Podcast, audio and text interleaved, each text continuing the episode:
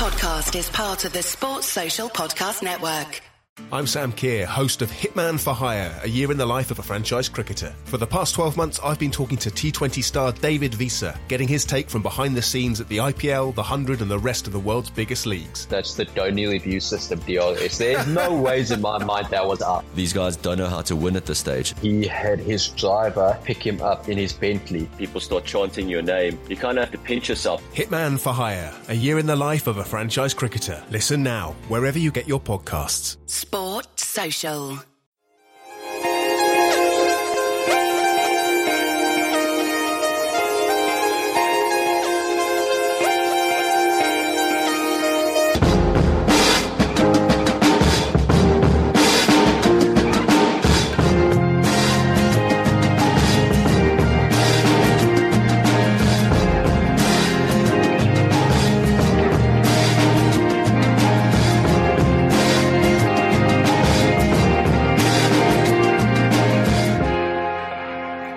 Well, the January window opened, the January window closed, not a lot went on, and Tadiwa and I are here to give you just kind of a, a rough summary of the, uh, pretty, you know, the transfer window that was, and I guess the, uh, the question that I'm going to lead this off with to Tadiwa is more of a philosophical one, which is, um, if a tree falls in a forest but nobody is there to hear it, does it make a sound? well, I'm, I'm sure in Chelsea's case they might argue, they might argue it does. Um, Wow. Uh, hey, Justin, how are you? Doing all right. I figured I'd, you know, give you something nice and light as a, as a starting point. yeah. After watching that game, you, you do need the breather. So Chelsea actually were the most active team in this window and, uh, the player, uh, you know, the biggest name who probably moved in the window actually has, uh, somehow remained on the pitch for the, we're, just in case anybody wants a point of reference. We're watching, we've started recording in the 83rd minute of Manchester City 6, Chelsea nil. Um, Chelsea has taken the first set. I mean, City has taken the first set pretty convincingly. Um, this resembles more like Roger Federer playing me than two Premier League teams playing football. But, um, Gonzalo Higuain, a man who I think maybe has run about seven yards in this entire match, was the biggest name to come to the PL or to even move, you know, even between teams or from out of the league, uh, in the entire window. And I guess the question is, why do you think no teams used this January window to improve? Um, I'm I'm wondering if maybe we're starting to get the lag of the transfer fees that seem to be going up and up over the, the last couple of seasons, especially after the Neymar deal. Perhaps, you know, also coupled with the fact that January is such a hard window, not just to, to find someone to buy, but to find someone who you can buy and their club is willing to sell because they themselves are going to be able to find a replacement. And when prices are so high at the moment, it, it's very difficult to justify some of the signings that, that do happen. But uh, as you said, like, as you alluded to with Chelsea, they, they were able to do some business, but it came at a hefty price. Yeah, it, it did. And I, and I guess the thing that I'm really kind of most wondering about, and as it comes to Liverpool, obviously we can, we, we can get more deeply into, you know, what we think there, but it's just, has, has is the market not going to move if one big player doesn't move on a permanent transfer and nobody sets the value for the market? Like Neymar set the value very high for premium players in the world. Now, granted, Neymar is a marketing phenomenon because of Nike, the fact that he's the captain of Brazil. And I don't think as far as international football, there's anything more iconic than the guy wearing number 10 in the yellow shirt. So Neymar, you know, aside, last January we saw Coutinho move for 142 million euros. We saw Van Dijk move for 75 million pounds. We did see some player movement of some very, very, very talented players who, you know, different fortunes. Coutinho not loving life at Barcelona, or he might be loving life there, but there, there, he, the fan base certainly isn't loving him, and he's and his football has certainly not been great there. But Van Dijk, you know, he comes in, he has an, a mass, he has a massive effect for us. Um, you know, you still have other players moving in that window last January too, like Lucas Moura making the move from PSG to Tottenham. This this window, we have a loan move for a, for Higuain, a like and like move where getting Alvaro Morata out of Chelsea for uh, to Atletico and then they signed Pulisic uh, for for later, who he's got to be watching this game right now and thinking like, oh shit. Um, especially because you know Eden Hazard is definitely out the out the door. He's he's going to Madrid.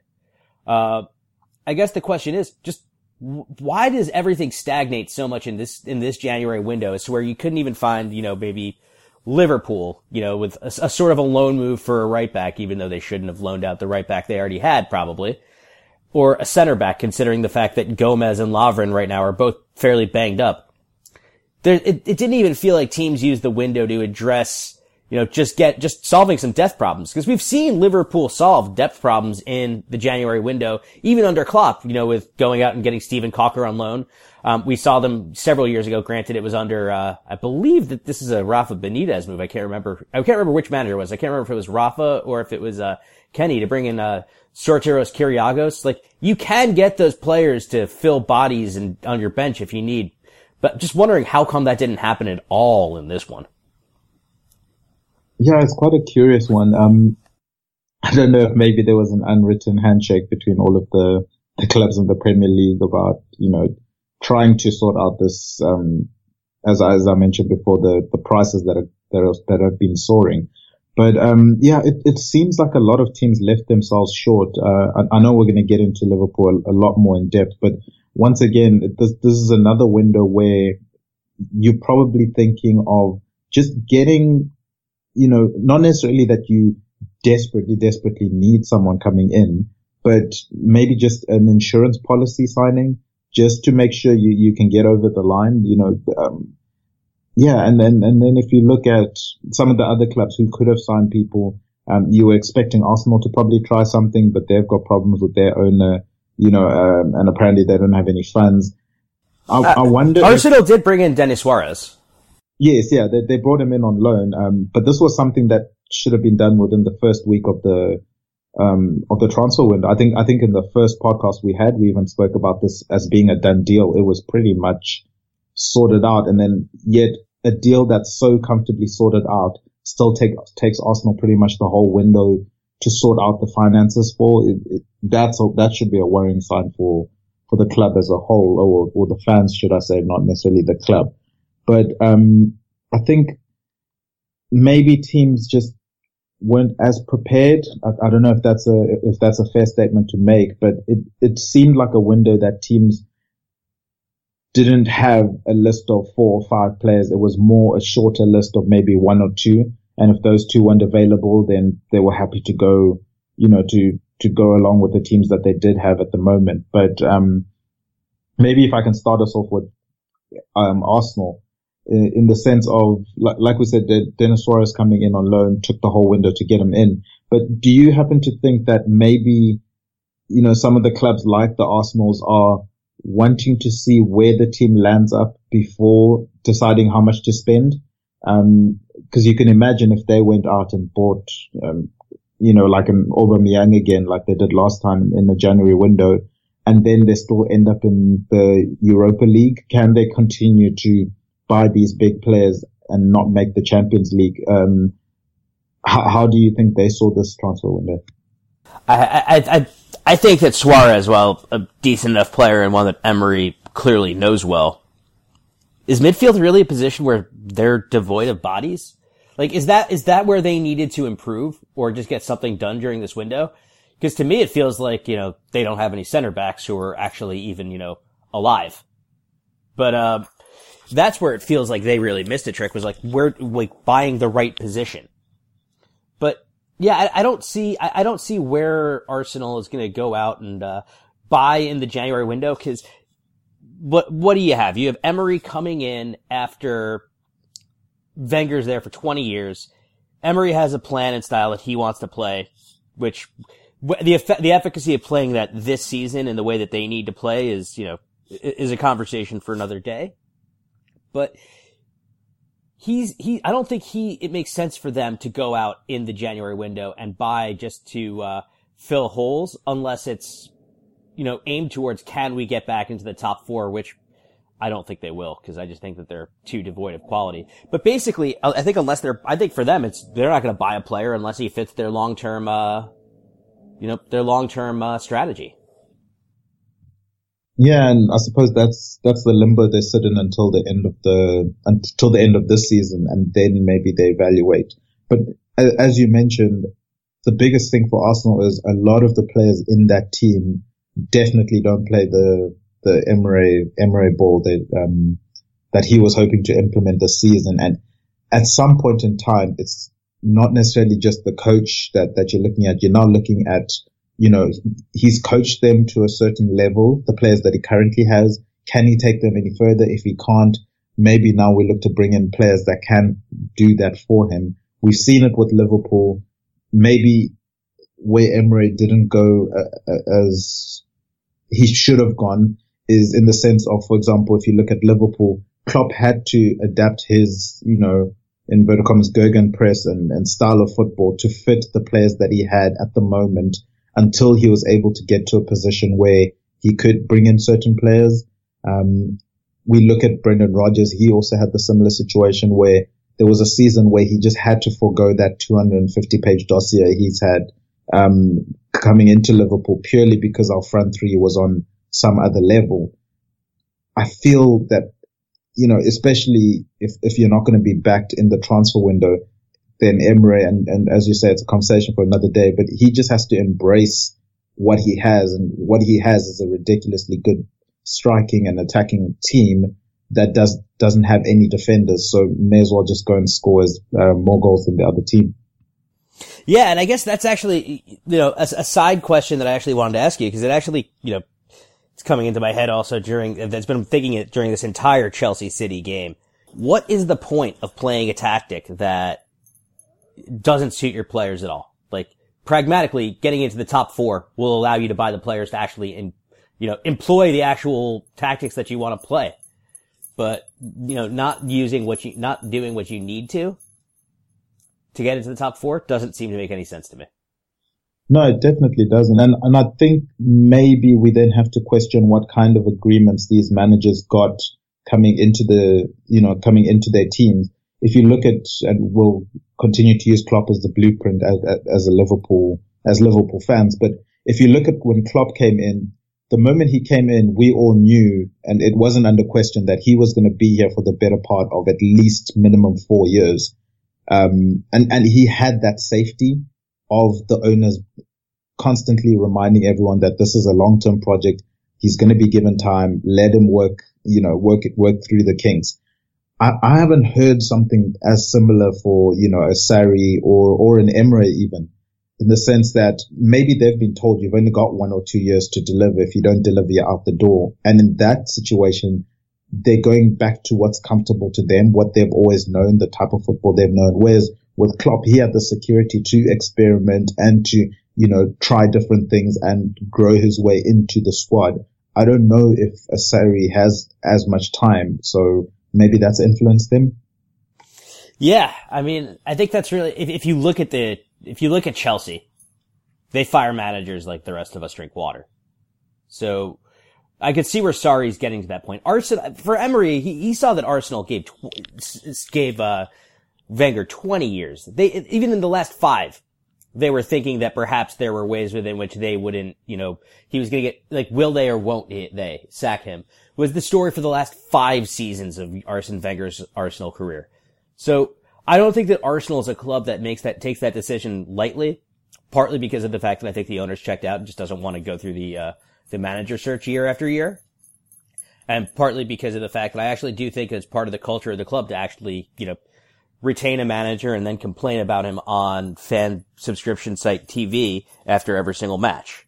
So, you know, I think part of it's definitely cultural for those clubs like Chelsea. Sorry, you're not going to get a chance. So you need to be pragmatic. And, and that's where it just, that's where I'm lost with why neither of these teams would actually take concrete steps to address the real problems that they have, right? With, you know, Chelsea having no goal scorers and basically if Hazard isn't fully on it, the attack doesn't function. Like that just screams to me like buy midfielders who can create something. And for Arsenal, it's just uh, I don't know, have a center back who's alive so that you don't have to keep playing uh, Mustafi, who is terrible. So I, I just don't get it personally. Yeah, it will, it will be interesting to see how they carry on in the, the rest of the season. And especially with the way Man United are playing at the moment, you know, they've, they've clawed their way back into that fourth place title, um, fourth place, um, race and Chelsea and Arsenal are actually looking the underdogs now based on form. So yeah, it's, it's good. It, I, am going to be curious to hear if they regret, um, not doing anything in this window just to beef them up or not doing anything more in this window, should I say, as two of the probably the busier top six clubs. It's, it's quite ironic that they were the busier ones of the top six clubs and they seem to be struggling at the moment, even though they were mostly loans. Yeah. So there were, let's, let's talk about some of our rivals then. So, you know, it's a good spot. Let's talk about the rest of the top four race. Uh, Manchester United did nothing in the window. Do you think they needed to do anything? Um, at the moment, I, I think once again, it's a club that's in limbo. I, we don't know if Ole Gunnar Solskjaer is going to be there long term. Um, whether he comes, whether he stays or not, I don't know if they were going to be comfortable spending a huge amount of money on a player that Solskjaer specifically wanted, unless it was a situation like last season where um, Alexis Sanchez, at that point in time, you know, considered one of the better players in the league. If he, where he became available and then you sort of just buy him and then work it out afterwards, or, or the, my reservations of that transfer are known. Um, I think that's how they looked at that situation. In terms of who they could have brought in, I was maybe assuming they would have thrown some money at a centre back just to solidify that, you know, they, they clearly wanted a centre back coming in. I don't know if Bailly is pretty much favoured there. Um, and then in terms of anything else they could do, I think they probably you could have expected them to wait until the summer, other than that centre back signing. And then you also have to remember they've still got Fred, who still needs to come in as a new signing, I suppose. Um, he can count as a January signing, I guess. Mourinho completely bombed how to integrate that player into the team.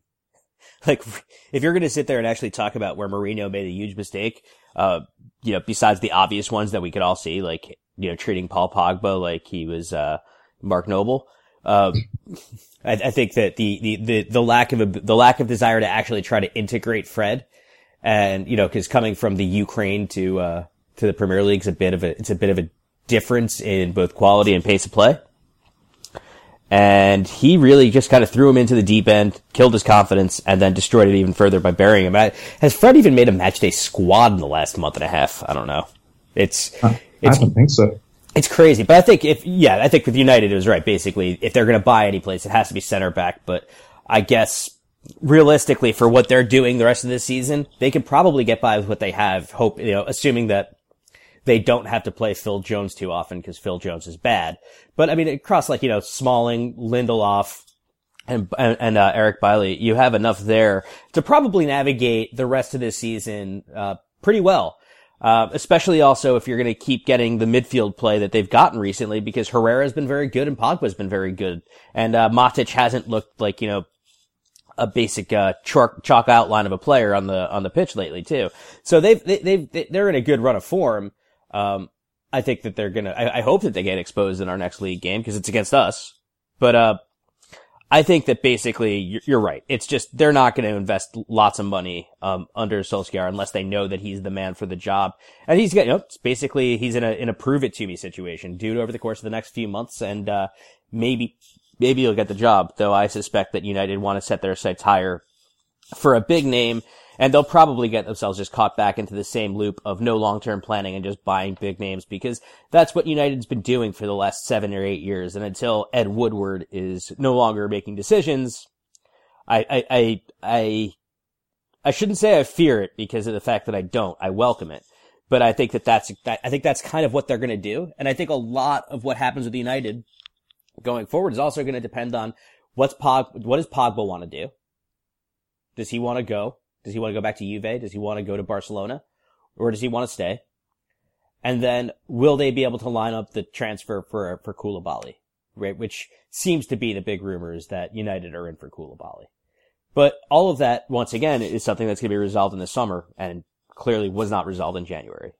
Yeah, I agree. And obviously with the Koulibaly one, that is probably one of the most sought after top, um, centre backs in world football. Would you agree? Because I, I don't see many other top ones who are as freely available as he is in terms of if you paid a specific amount of money, you're definitely going to get him. I mean, I think maybe like go, you know, Diego Godin. You can also go out and get, but Koulibaly to me is the better investment once again because it's you know nine years younger than Godin, right? It's like how often does a player of that caliber come available in his prime?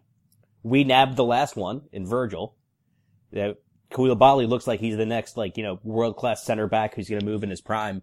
Um, you know, I, I, I sincerely and dearly hope that, uh, Michael Edwards has been working that, you know, silently and that we just, you know, once the, once the window opens this summer, there's just a, you know, a, a video of us signing Koulibaly, but I fear that he will end up in United. Yeah, unless City are looking to replace Kompany, that could also be quite interesting because I don't know if he's going to continue with Stones and Laporte, but if imagine Laporte and Koulibaly, that could be quite a mean mean centre back partnership. But as, as you say, I, the only problem I would envision Liverpool having, and I, whether or not it's a good problem to have, um, that that's a debate that others could have. But or maybe we could introduce it now. But would a Koulibaly limit Joe Gomez's progress, or is, for example, Joe Gomez's injury record a reason to have a Koulibaly?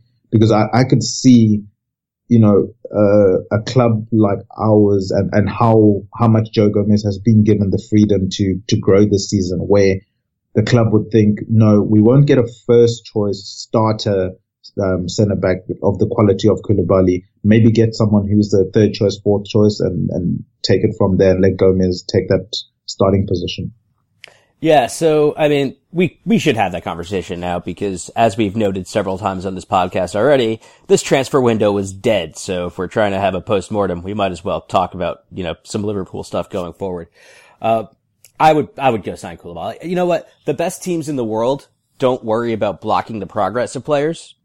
They just make they just bring the best players in to play those positions. Joe Gomez, if we have him and he can stay fit and he can play, great um, he's, it, would be actually good to be in a situation where Van Dijk doesn't have to play every waking minute of every game for us to even have, for us to consider having a chance to win because, you know, as he gets older, and granted he's in his physical prime now, and look, center backs probably run the least of every single position besides keepers during a game. Um, I would like to still see, uh, you know, he's, he's gonna get injured at some point, right? He's not always just gonna be a machine. So I would just like to have more quality at center back because, you know, Joel Matip, no, no offense to him, is a very average player. Dejan Lovren, for a little bit of offense meant to, uh, meant, not just kidding, I'm not Dave Hendrick, uh, but, uh, a little bit of, a little bit of a, you know, being honest about him, he's, he's, he's an average Premier League defender. I would like to not have to have one, be one injury situation away from having two guys who would probably fit in a mid-table team being essential to, uh, to our ability to perform. So I, I you know, I, I don't see that you could, I don't see it as blocking Gomez. I just see it as improving the squad. If Gomez is good enough, he'll, he'll take the competition and he'll play. Or, you know what it also gives you?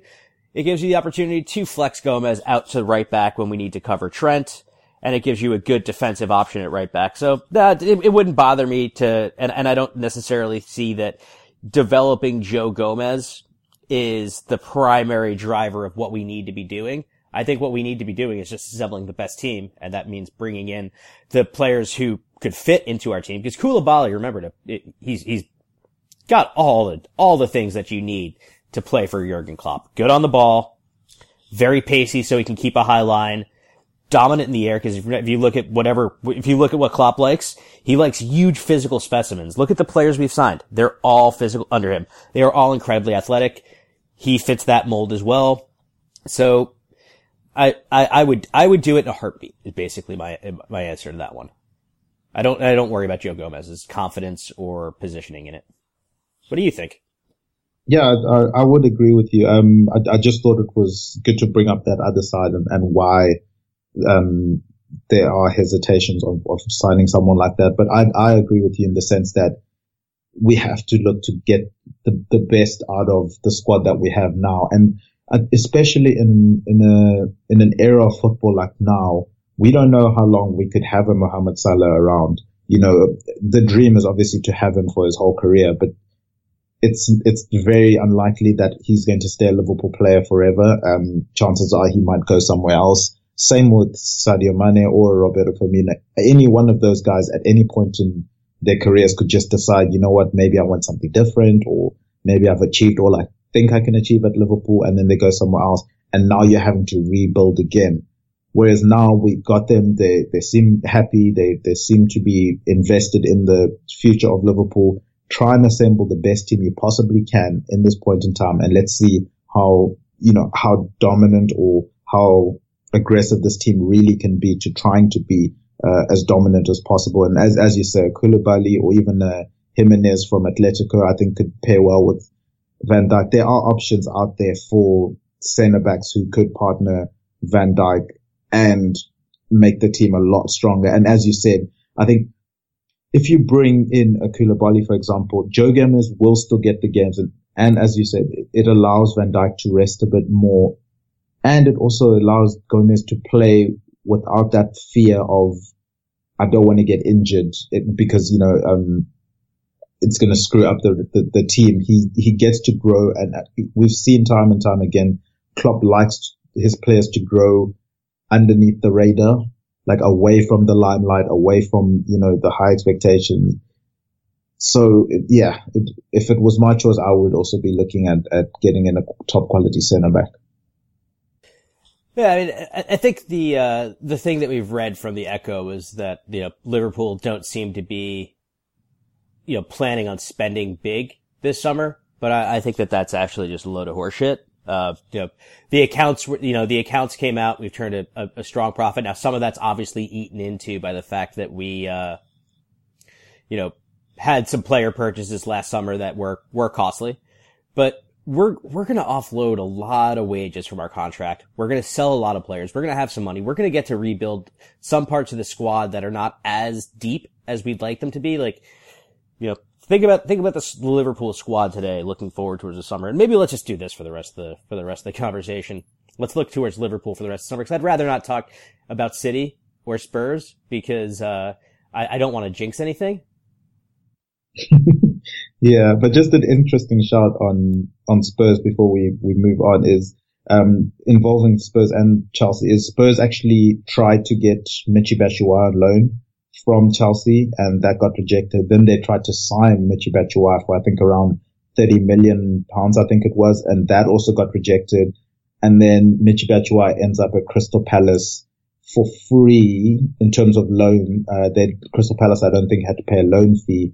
Whereas, um, when Spurs had, I think tried to get him in on loan, I think it was quite a hefty loan fee I think upwards of five to 10 million. So I thought that was quite an interesting little battle. Obviously, that's when Chelsea was still gunning for, for Spurs. I, I don't know now if they, if their squad is going to be able to catch the Spurs.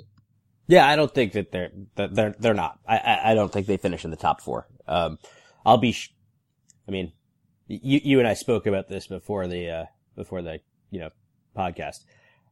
I'm shocked if, uh, Sarri actually doesn't get sacked because of this kind of performance. Um, you, you should. It's clear that they quit on him.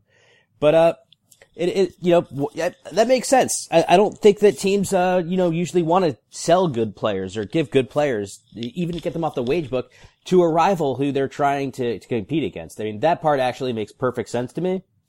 And Chelsea in the past have gotten burned by selling good players to rivals in big spots. Um, try to think of a few examples. Uh, you know, getting rid, well, more direct sales, but getting, you know, not having Kevin De Bruyne and Mo Salah really is, uh, something that they kind of, you know, probably don't look back on that well because De Bruyne feeding a supply line of Salah and Eden Hazard would be frightening. Instead, he's, instead, De Bruyne is getting, feeding a, another frightening strike partnership and Salah just gets, you know, so-so service from what's behind him and still scores a lot of goals.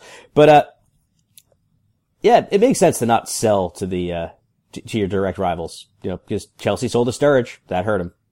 Yeah, that, that that's a good point. I, I, just thought it was something interesting to bring up because I, I didn't see it being reported as much uh, in in the news, so I thought that was quite a nice little trivia.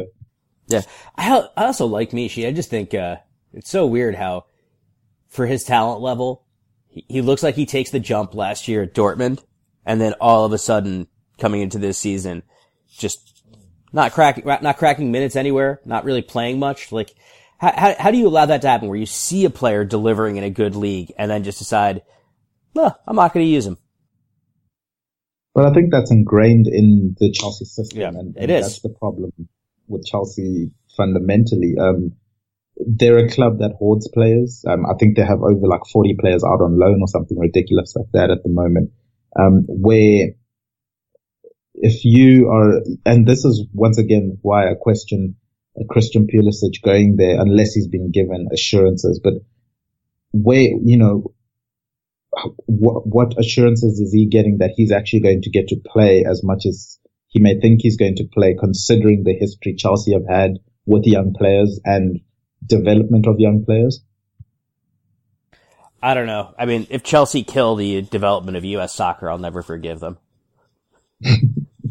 I never will. But let, let's let's go back to the team that we both actually like and not one that we revile.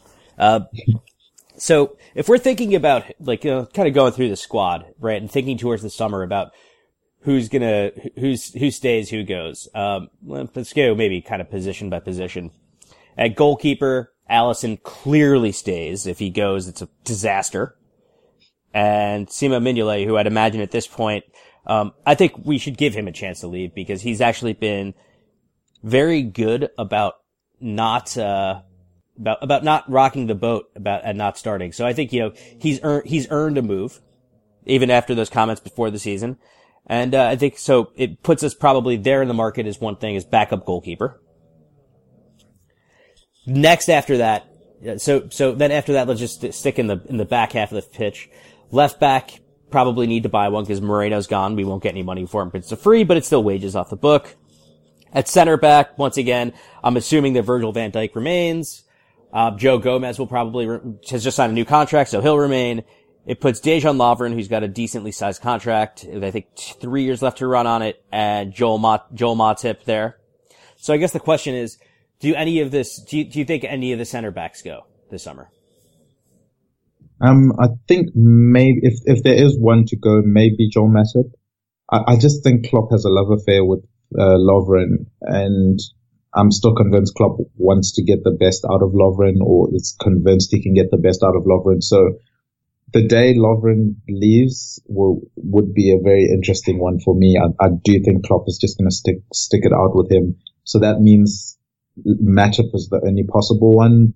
But also with Matip, it, it's going to take maybe being proactive than necessary because I don't think he would, he minds being one of the third or fourth choice defenders just coming in when I'm, when I'm needed. Um, we've seen in games like yesterday, he can be very, very useful in terms of his direct passing, especially directly into the feet of our front line. Um, he's the, the, the only defender that probably offers that outside of Virgil van Dijk in, in our centre back, um, squad, mini squad.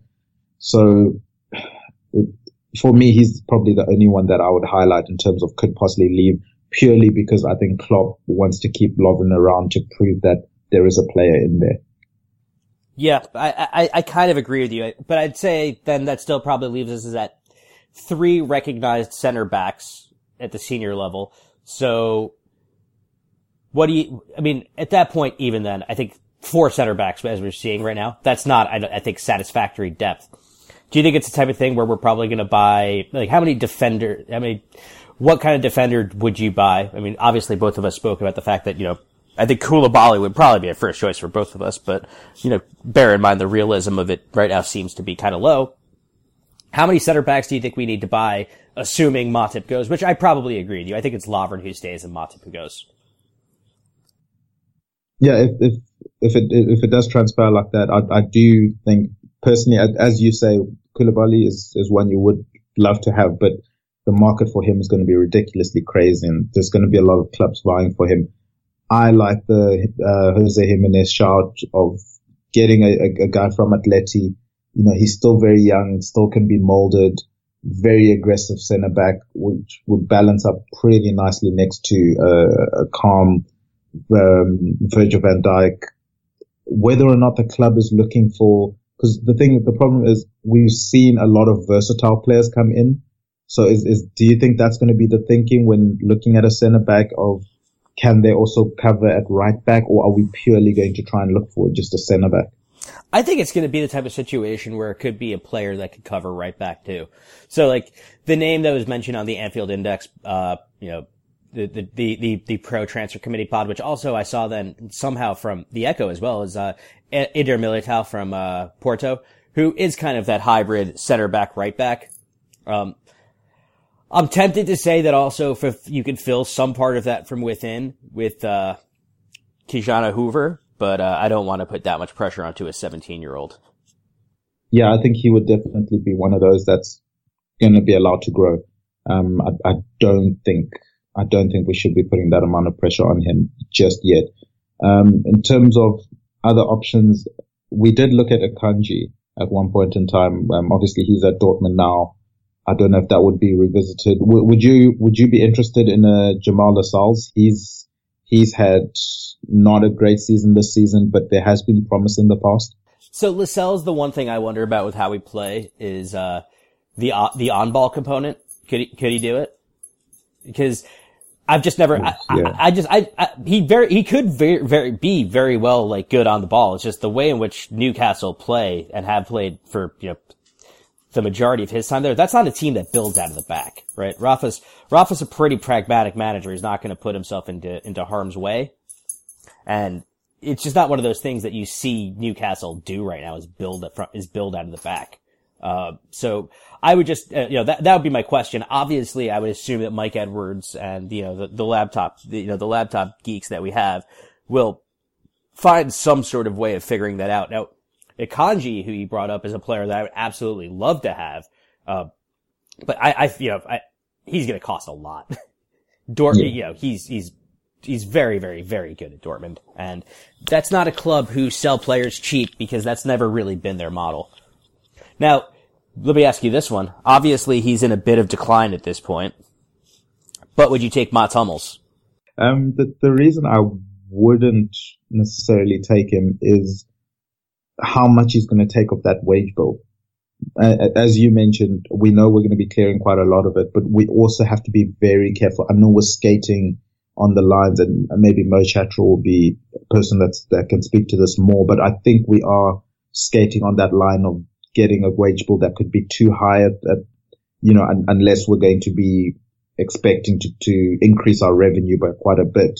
Um, I don't see Hummels coming in for that cheap in terms of both transfer fee, but especially the wages. That's my biggest concern with him. That makes sense. I mean, I figure, I, I don't think that players will take discounts here and there, but I think Hummels, you know, he signed a bunch of big contracts in his career, so maybe he's not looking for quite as much money and more inability to keep playing. But even then, when I say not as much money, he's still going to cost you in, the range of between 100, uh, just assuming between 120 and 150,000 a week, which is still expensive. So, I mean, I, but that's the thing. Once again, Hummels at this point would be very one dimensional because he could only play center back, right? He doesn't have the pace to play right back. So the question is, if we're going to go with someone who is versatile, don't you think we'd probably go with someone younger, um, who's going to give you more potential to develop into a world class right back or a center back. That's where economy yeah. makes sense to me. Yeah, I, th- I, think I think that's definitely a good shot. But even if you're looking for someone maybe more stylistically like us, what about uh, Mammana, Emmanuel Mammana at Lyon?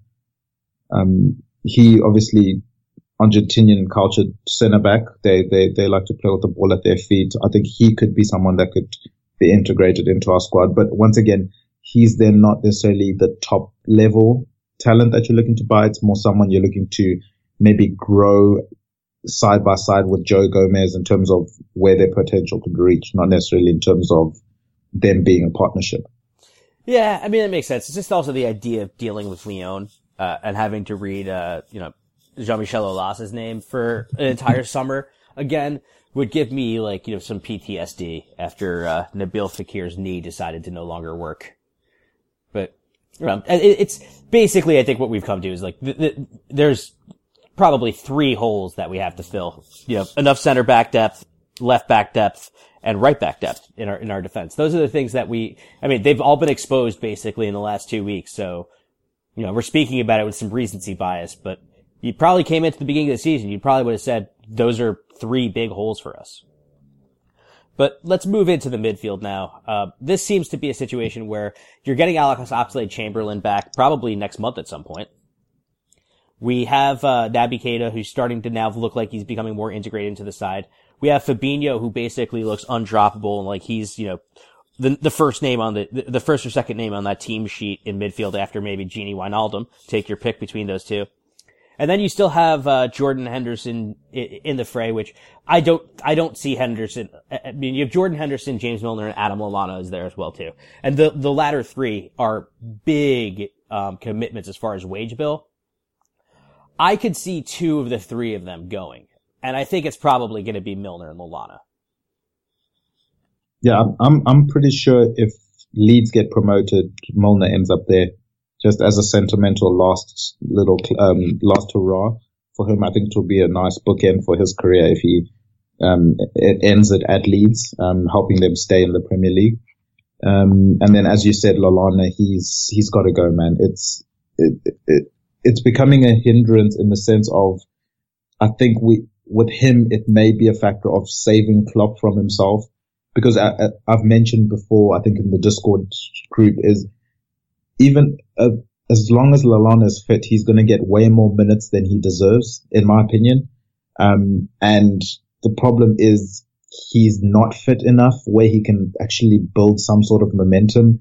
But when he comes back into the fold, he gets put into the team and he just seems to be slowing down everything that the team's trying to build. So for me, he has to be one that has to go this, this coming window. And then, as you said, with Milner, he's been solid professional. It, it, sums up his career to say, you know, the, the, the professional's professional, but, um, I think it might be one season too much. If we, if we keep him next season, I think he's done relatively well to hide it this season, but it, it's starting to show that, um, this team is evolving past, uh, James Milner at the moment, unfortunately for him. Yeah, I think it's, I think it's, you have to look at those three and, I'm sure that somebody will disagree with me for saying this because of the fact that, you know, it, it, it is what it is. Uh, but Jordan Henderson is the only one of those three who can play at or close to the pace that we want to play at. Like James Milner just can't. Um, although he is good at progressing the ball and he's good off, you know, at he, the, the speed at which Milner moves the ball isn't the problem. It's the speed at which he runs. Um, it's both the speed at which he moves the ball and the speed at which he runs. With Jordan Henderson, he plays, I guess, the way in which he plays is, uh, you know, on the ball, maybe he's not the quickest, but off the ball, as far as the pressing that he allows, uh, that he affords, those things he actually does allow us to play at the tempo that Klopp wants, I, I, guess, wants to play. So of those three, Henderson to me is the only one who makes sense to stay around solely because he doesn't dismantle the, the way in which we want to play. Whereas the other two, um, I think at this point just it's it's passed them by a little bit. Now Milner was very was was very good yesterday, so I don't want to sit there and slate. Then I say yesterday, this is as of the after the three the three 0 win against Bournemouth. Um, Milner was very good, and he did move the ball quickly. And like I said, moving the, him on the ball and playing quickly isn't the problem. It's just all the stuff off the ball uh, at this point for him isn't fast enough, and that's and that's really. I, I think it's better in a Klopp team if you're not gonna, uh, uh, you know, to be faster in the off ball stuff than it needs to be the faster on ball stuff. Yeah, I, I, think, and the thing with Henderson is he's shown he can do it next to a Fabinho, next to certain players. So I, I think obviously he, he's a polarizing figure in that there's going to be extremes of either side of, yes, definitely he's not good enough and, or he, yes, he is good enough. And I think he's somewhere slap bang in the middle of that. Um, I think his injuries have hindered him quite a bit, but he's finding a way to be more involved in this team. As, and as long as he continues to do that, I, I have no issue with Jordan Henderson. I think he has a lot to offer in depth. I just personally don't know if he's a starting player, but as once again, as long as he's not necessarily someone we're relying on to start, but someone maybe we're relying on to add depth, I think he could be a really key player, especially for a team that's going to be uh, hopefully next season challenging for more than one trophy. We're going to need a Jordan Henderson to be fit and firing and ready to step in, you know, any time in the season or even have long spells in the team. Um, there, there's nothing wrong with that. It's just, I think when he now has that responsibility of being the number one midfielder, being the captain of Liverpool. I think sometimes it weighs on him a bit too much. I'd rather him maybe take a little less responsibility, whether he's still captain or not. It really doesn't matter to me because I know that the, the culture that Klopp has grown up in where the club captain doesn't necessarily have to be the best player on the pitch or, you know, the, let's say like a Virgil van Dijk. It, it can be a Jordan Henderson and it yeah. can be someone who doesn't have to start every game. I was going to say, like the best player on the pitch or for that matter, just on the pitch. Yes, yes, definitely. Um, as long as he's the one that's galvanizing the team on the training pitch, that's way more important than what he's necessarily doing on the pitch. So even if he stays as captain, that doesn't really phase me. As long as maybe some of that responsibility in midfield is taken away from him. We've seen when he's played next to Fabinho, he's not being asked to do as much because Fabinho can do that quarterback role. Henderson looks a lot more impressive. He has the freedom to express himself a bit more. So as a depth player, I, I have no issues with him staying. Um, it's got to be the other two, Milner and Lallana, I think. Yeah. So if the, if those other two leave, then that gives you, as we mentioned, then um, Alex Oxlade-Chamberlain, Henderson, Fabinho, Keita. How many bodies do you think you need to add to there, and what quality of kind of body do you think you need to add to there to uh, you know keep progressing the project? Um, personally, I think it's two. I think it's two players short. One of whom uh, uh, one of whom I just need, I, I, just need to play and basically just sit there and, and you know, function more as a, as kind of an all rounder. Uh, and one of them, I believe, needs to be an attacking midfielder. Yeah, I have to agree with you there. And in terms of one of those all rounders, you know, um, I wouldn't mind us aggressively going for someone like a Lewis Cook, who has been under Eddie Howe at Bournemouth and Bournemouth seem to be producing really, really good young English players and they seem to be well trained there. Um, and I think he would be someone that could come in and step in into that role as being sort of the utility player. Um, and obviously he fills the English quota. It's something we have to remember as English clubs. I think he could do a good job as a young player, learn even more under Klopp and then, yeah, take over that, not necessarily take over the Milner role and, and playing him everywhere on the pitch, but take that role of being able to to be, you know, like that Swiss knife that can that can play anywhere in that midfield. That would be the specific player that I would want. But in terms of um, having that Swiss knife, yes, I agree, it's a position we need to fill. And then in terms of the attacking midfielder, um, obviously we saw the issues with um, Nabil Fekir, and I think that's going to haunt us for, for quite some time in terms of it's always going to be the what if transfer. But I think that's clearly something that the club is looking to address. Um, obviously they didn't see anyone that was available during this January window that could fill that role. So it's going to be something they're going to look at in the summer. Interestingly enough, I'm going to throw a name at you. And the reason I'm throwing him is because he's been playing as a number eight um, this season is Julian Brandt. Would you take him as a number eight? Um, we know traditionally we know him as as a winger, and, and he's very pacey, got very good skill. But this season, a lot he's been playing as the number eight, and he's been looking pretty impressive. So could we go back in for Brandt? I know we wanted him when we bought Mane. Could he now become that versatile attacking player that comes in? I I I, I think he could. Um, he can do it because if you look at the way in which he's playing the eight and the way in which Leverkusen are kind of deploying it, he's really it, it's an eight where he's given a lot of license to go forward. It's like an eight, it's like the eight like the way in which Coutinho played the role, where it's vast for us, where it's vacillating between kind of like an eight and a ten, right? Where you're out of possession, you're playing, you're very much a midfielder, but when we get when we get the ball and go forward, your job is to be creative, get forward, get into the box, but also you know get on the, get yourself on the ball a lot and be a creative out and and and, and be the provider. Um, I'm perfectly fine with that. Uh, to me, basically, I think it, it, it needs to be picking players who fit us playing the 4-3-3. Because I think that as far as our attack goes, and obviously we'll get to the attack in a second, that's the shape that's best for us when you when you take into account the individual talents of the three guys who start for us now, right? And look, they're not always going to be our starters. We are going to need more depth there, and we're pretty sure we're probably both going to say a lot of the same things when we get to talking about the attack. But I think a player like a Brandt who can kind of play both roles. He can play up front if we need him to in a pinch. He can play in midfield, but main, his main role is to be extremely creative. That's the kind of player we need. Right? With, with full stop. That's, that's what we need is someone who can, you know, give, give us goals from midfield. Right? Be they much more creatively or by actually scoring them. Yeah, I, I have to agree. I think, I think moral of the story, maybe we should just pillage by Leverkusen because I, yeah, I was like looking Havertz at their too. squad as well. They've got, yeah, I was just looking at Havertz as well and I'm thinking he could, he could do a great job as, as that versatile attacking player. And then I know when we get to the forward lines, uh, there's a certain Bayer Leverkusen player you're going to be screaming about. So I, I won't take your limelight yet.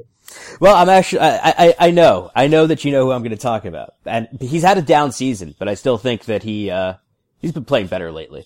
But, uh, we'll get, we'll, we'll, we'll use that to introduce the forward line. Right now, uh, obviously, it seems as if of the six, two are goners, Divock Origi, uh, Daniel Sturridge, Xherdan Shaqiri, Mohamed Salah, Roberto Firmino, and Sadio Mane. Now, ideally, none of the front three leave this summer. Um, and I think we've actually put ourselves in a good place to actually retain them because I actually think they genuinely enjoy playing for each other and we're a, a club very much on the up and we've paid them all pretty well. But, uh, could you see, and then Shaqiri obviously I think is going to stay because I think Shaqiri for us is a, a no-brainer to have in the squad. Um, he, and, and he is, he, like, look, Xherdan Shaqiri plays a lot, but he's still very much a squad player. So, uh, he's the kind of squad player I want. But that leaves Divock Origi and Daniel Sturridge, um, who I think both of us, like, you don't have any assumption that either one of those two are going to be at the club come, uh, you know, September, do you?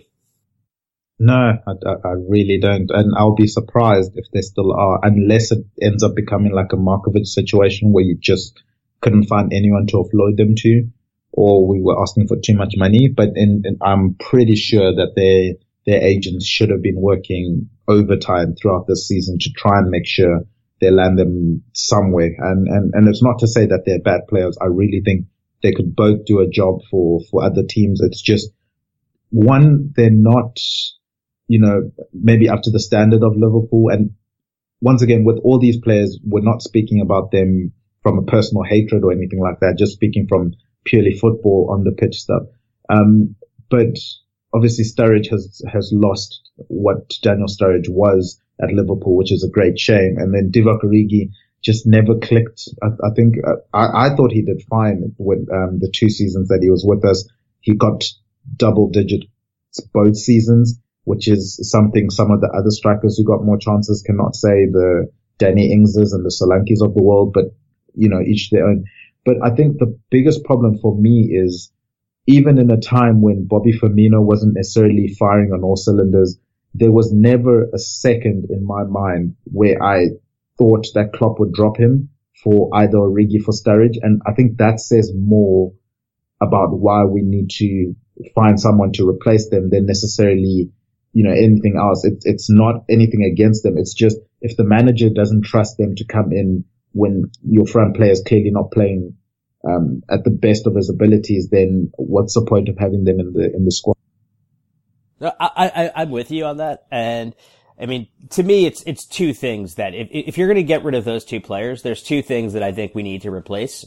Uh, one of which I think is we need to replace a pacey attacker um, who can actually play either the outside wide positions to spell Mane and Salah be, and uh, give you still the ability to play with pace because as much as for whatever Shaqiri offers, one of the things that he doesn't offer you is just he's not going to run behind, right? That's not, but just fine. It's not his game. You need, but you need, and you need different skill sets to create a well-rounded attack.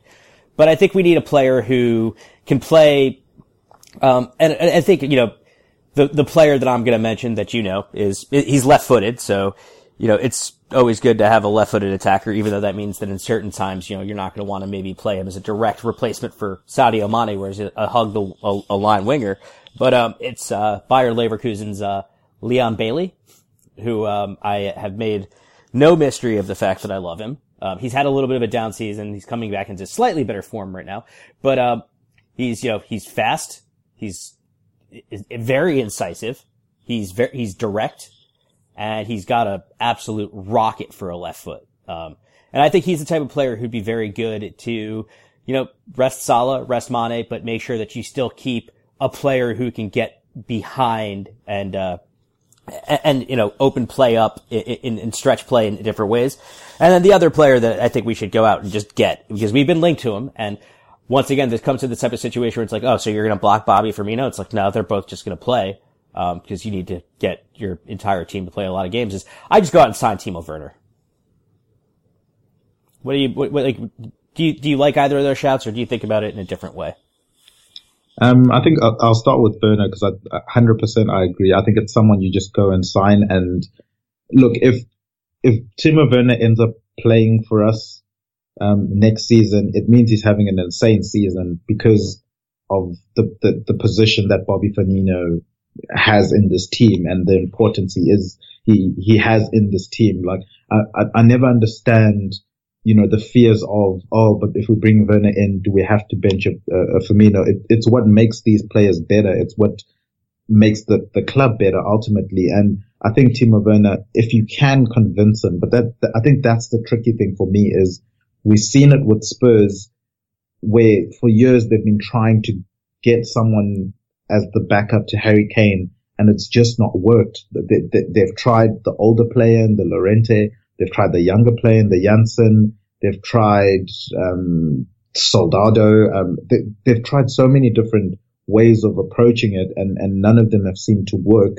Whereas for us, if we can land a Timo Werner who is a fully fledged German international going to be one of, you know, the forefronts of German football for, for, for the foreseeable future, then that's exciting. And it also gives Klopp the option of even playing Bobby as a 10. You know what I mean? We, we can't forget that that's where Bobby, um, earned, earned his bread and butter when, when he was still playing in the Bundesliga. So he can do a job there or even playing two up front. So that could be an exciting thing. It definitely gives teams a lot more to think about. It's not just the standard front three that, that's going to be playing every week. Um, so definitely someone I would look to get in, in, in terms of strikers and, and attacking players. In terms of Leon Bay, um, I, I, agree with you in terms of, yes, he hasn't had the best of seasons, but as young players, you can't expect them to have a, a, a great season every single year. This is some, these are growing pains for, for these youngsters. And I think he, he's someone that you do go out and get in having a foil for our front three in the sense of having someone who can come off the bench, straight onto that front three who is direct, who gives you something different, who's willing to take on a defender. You know, many people have spoken of times where they, they get maybe upset with a Mane for not taking on a defender because we all know Mane could probably do it eight times out of ten. Um, yet sometimes he, he either cuts back inside and passes or, or, or does something else we're not expecting. Leon Bailey is going to take his man on. He, he, he's got that sort of arrogance in him and, and in a good way. I, I mean, so best dribbler in the Bundesliga. Yeah, yeah, definitely. So, so you want someone like that, you know, maybe when you're not being able to unlock defend, defenses, then you have someone that can cause defenders to make a mistake. Maybe he dribbles into the box and gets a penalty or just takes a defender out of position or makes them worried about him. So he would be a key player. Um, I think coming in. Alternatively, in terms of wingers, I'd also look at maybe someone like a, I, I don't know though if if he's gettable, but uh, Federico Chiesa, um, who has been playing at Fiorentina. You know, he's been playing really well, and he's probably one of the highest touted young wingers in, in world football. Now, whether or not it's it's a Koulibaly situation of every club is going to be after him, that could be the issue. Um, but I think he also could be a young, exciting winger. He plays on the right hand side. Um, so I think um, if if you bring someone in like him who he's gonna get the opportunity to grow behind the likes of Salah, and there's not necessarily that much pressure on him to come in and, and hit the ground running. I think he could do a really good job. And I think he could fit a Klopp system in terms of his work rate. Um, I think he could be a, a, sneaky, exciting signing. And I think both of them would be around the same prices in terms of their profile and their clubs wanting really high fees. I, don't know if you've seen much of him or, or, or your thoughts on him. Um, but then b- before we get to him, my last shot for wingers, I, w- I would go and get Wilfried Zaha.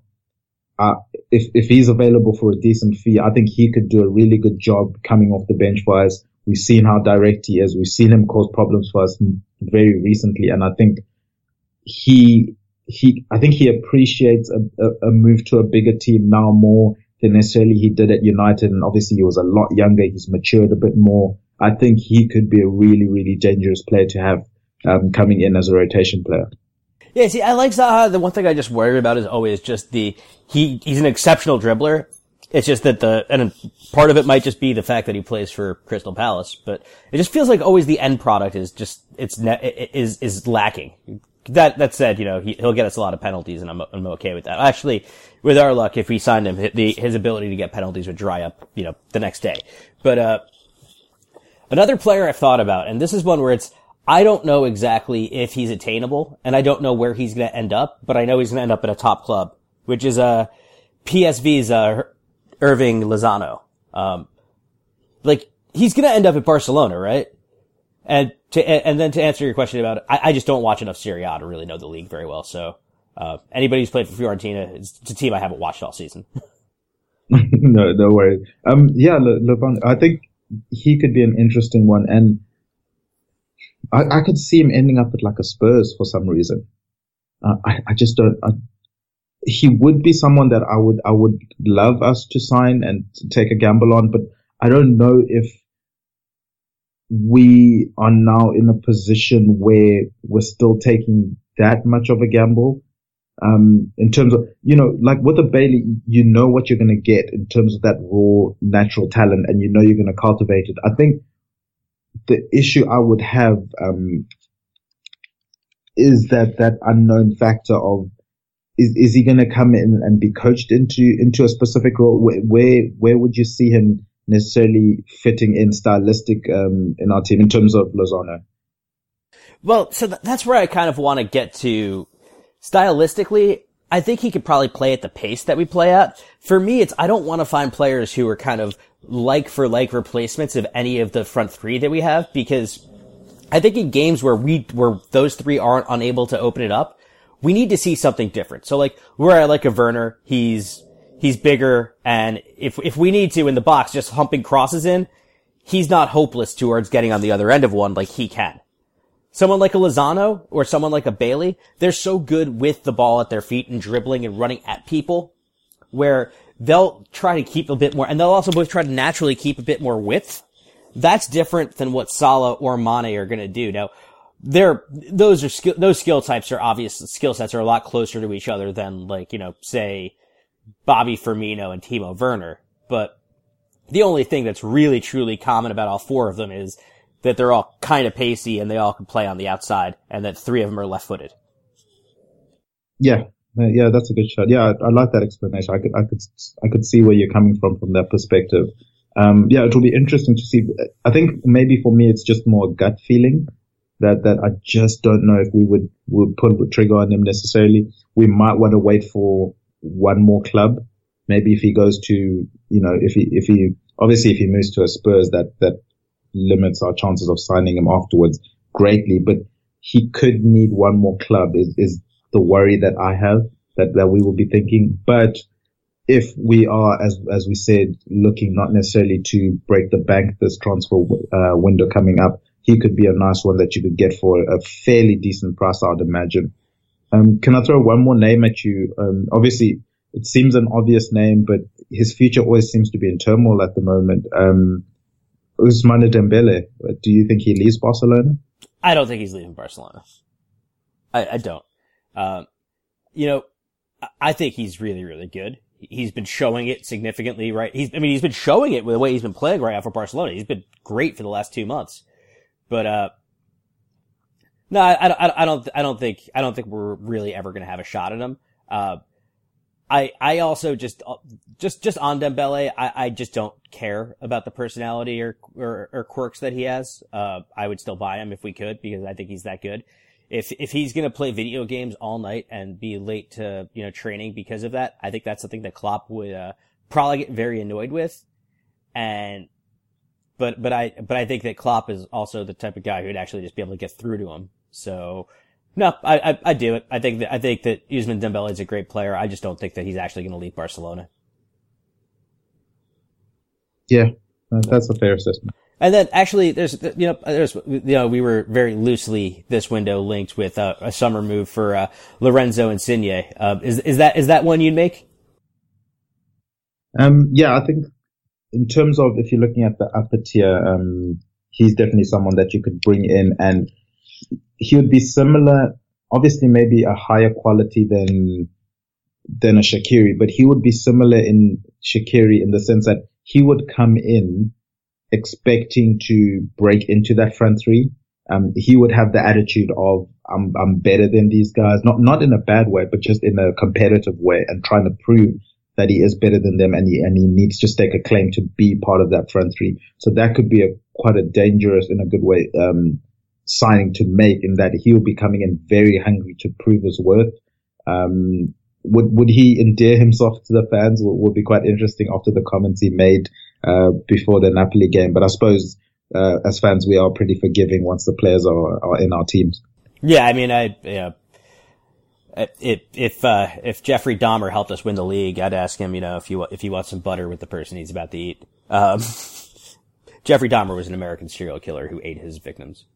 I realized that that reference might not have gone over to anybody else, but um, no, I mean, I, I think that uh, is uh, the, the only worry I have with Insigne is really just size, but I guess basically he uses that as the chip on his shoulder to be successful. So, you know, maybe I'm not that concerned about it because he's already become a, you know, a, borderline world class player at five foot four and does it both in the, and, and he does what he does both in the Champions League and in Serie A. Now, look, I know Serie A is a much less physical game than the Premier League, but the Champions League is physical and he, he, he does it there. So I'm not too worried about his size, but I would then absolutely still say if you go out and sign Insigne, you have to go sign someone whose main role is to play as a striker, right? We, we, we do need someone whose main role is just like predatory finisher. We don't, we don't have that. Salah for as good a goal scorer he is, that's not his game.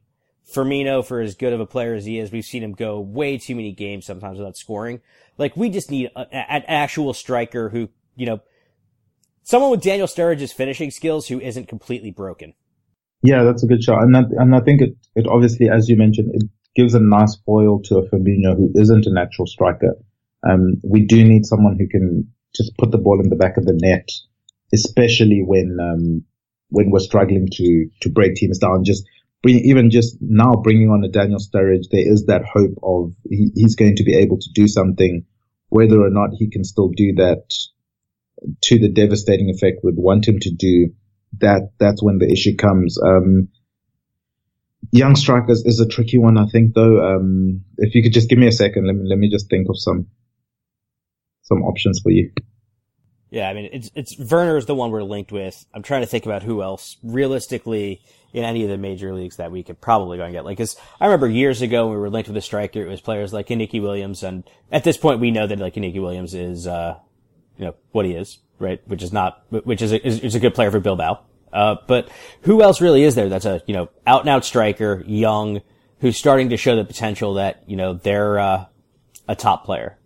I mean, there's the, any, any part of the attacking quartet from Lyon that isn't Nabil Fekir, we could probably go after, I guess. Yeah, probably. Um, I would probably maybe lean towards the Bundesliga. Um, I'm looking at some of the, cause I'm, I'm also thinking of prices for some of these players. Cause if you're looking young strikers, you're going to be paying a lot for probably unproven talent, especially, you know, we've seen strikers come into the Premier League and, and struggle. Um, maybe looking at someone like a, uh, Fiete Arp at Hamburg. Uh, obviously Hamburg are struggling in the, in the, in the Bundesliga at the moment. So that could then help with the transfer fee you have to pay if say they get relegated. But in terms of, you know, scoring goals, um, in international level, he's got, I think, for the under the German youngsters, he's got, I think, 18 goals and 19 appearances. Uh, stylistically, he seems to be, um, one of those guys that can score every kind of goal, whether it's headers, whether it's left foot, right foot. Uh, he seems to be very comfortable leading the line, playing off the shoulder if he needs to. Um, so he can be that impact player in, he has the ability to turn games, uh, at any second. So you're not necessarily asking him to trudge his way through 90 minutes of football. You're just looking for an impact young player coming in who's a good accomplished finisher as it seems in the Bundesliga. So maybe he could be a shot. I, I don't know if you've seen much of him at all or I, I have thoughts on him. not very, I haven't seen very much of him.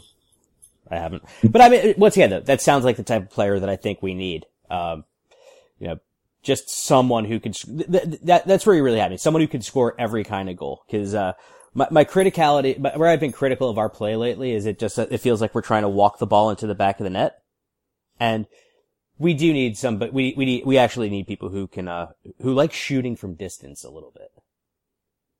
Yeah, um, if you and the thing is, if you, it just depends how and and I suppose this is where the value of a Michael Edwards comes in. In Klopp will Klopp will have a specific style of player that he'll want to come in, and and Edwards and the team will crunch the numbers, look at the data, look at the, their performances, and and bring out some options. But obviously, us doing it on the fly without necessarily knowing what style of player Klopp wants, it, it, it, it does limit us a little bit, but maybe another shot I could bring to you is, uh, Valencia's young striker, um, Mina. I think it's Santi Mina. He, I've- he seems, I've heard a little bit about him. I, so uh, I, I just haven't watched him play much. I watch Okay, more. yeah. I watch more of this year. I've watched more of La Liga than I have any other league. Besides, Yeah, Premier. yes, yes, of course.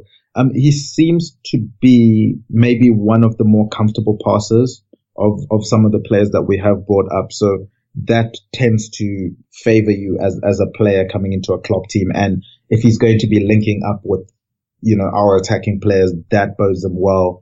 Maybe he would add a bit more physicality, uh, physicality into our team, being able to hold on to possession, have us back to goal a bit more, maybe throw some layoffs to, to, to players coming, you know, you can imagine a Naby Keita drilling balls into him and, and feeding off any pieces that are coming off to either side of him. He could be a useful tool to come in. In terms of other ones, I think a lot of young strikers are locked into, to their clubs. You look at, uh, Patrick Schick at, um, he's obviously grown up at Roma and been touted as one of the better young players coming up, but is is he going to be willing to move? That that that could be interesting to see.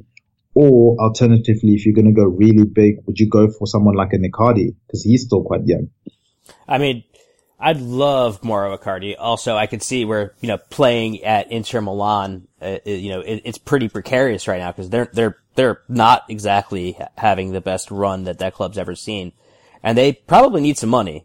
So it's not a bad shout. I mean, if if we're if we were gonna raid uh, for an over the top striker, I'd still rather have Dybala. But uh, I the one thing I wonder about with Icardi is just whether or not like Klopp can uh, can get through to him because he's completely out of his mind. Yeah, I think that that that would be the key factor. It it would be a Klopp saying yes or no on it, and obviously, as we've we've seen in the past, Klopp prefers to to have some sort of idea embedded into the player of what role they're going to be playing, and and just feed off how they would um, anticipate coming into the club. I think he does get a good read on the type of characters that are coming into the club, and he's very strict on who he allows to come in. So yeah, that that could be contentious. So um, yeah, I, I thought I'd just throw him out because obviously he's he's a name that many people would be keen to come in, but I think maybe a Man United would be more keen on him. He is, I know, just as a background fact, he is stalling on on a new contract. Inter Milan are hoping maybe he signs one of those Suarez contracts where, yes, he's signing a new contract, but it's basically just to up his fee for for for the transfer in the summer. But if he's having none of that, then he could become available for a very decent price. Yeah, no, I mean I can see that. I mean, look, Inter Milan, as far as off pitch, finances are bad, but on the pitch they're still good. So they're still going to command a fee for him. Now, I think we've come towards the, the end here because we've been going for a bit. But there is one question I will ask you related to the transfer window and not for Liverpool for the summer. Um, to give you two players, I'm going to ask you which team you think they're uh, they're stripping off for in September. Uh, Christian Eriksen and Eden Hazard. putting me on the spot. Um, the, the interesting thing is, I probably would have said for both of them Real Madrid, but I don't know if Real Madrid are going to be spending that much money. This, this transfer, and obviously the, their fans would love them to, and you'd imagine they could do it, but I, I, the fees that Spurs will be asking for Eriksen. Seems like it's going to be really high and Madrid seem to have ruffled the feathers in all the wrong places at Spurs, so they would ask for more from them. Christian Eriksen, okay, I'll start with Eden Hazard because I think that's probably easier. Um, I say Eden Hazard goes to Real Madrid or PSG, and then Christian Eriksen. Uh,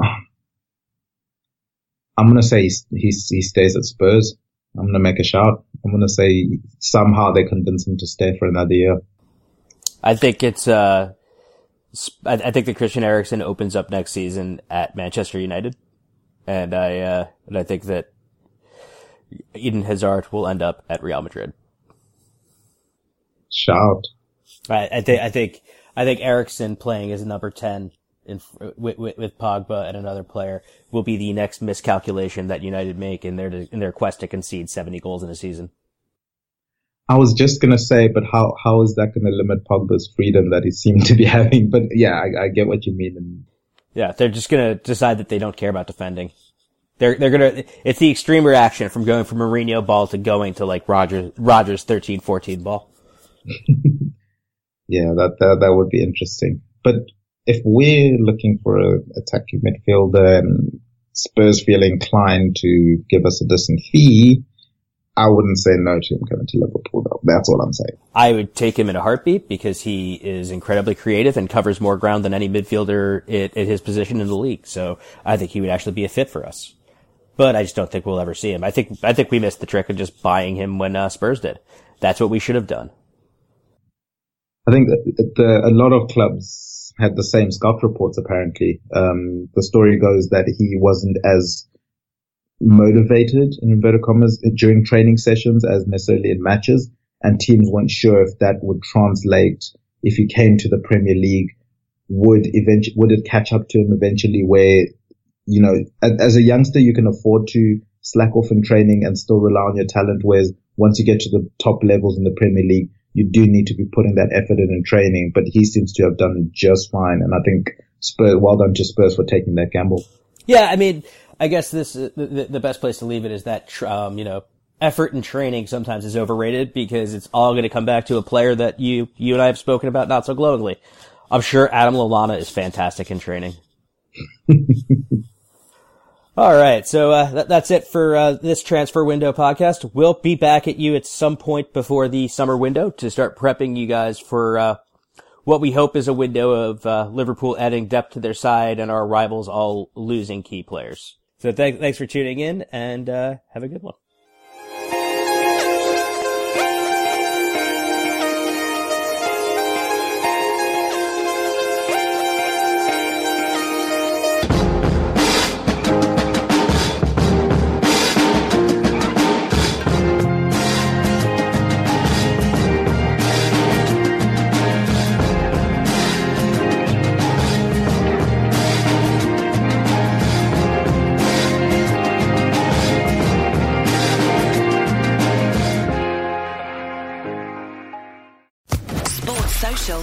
Network.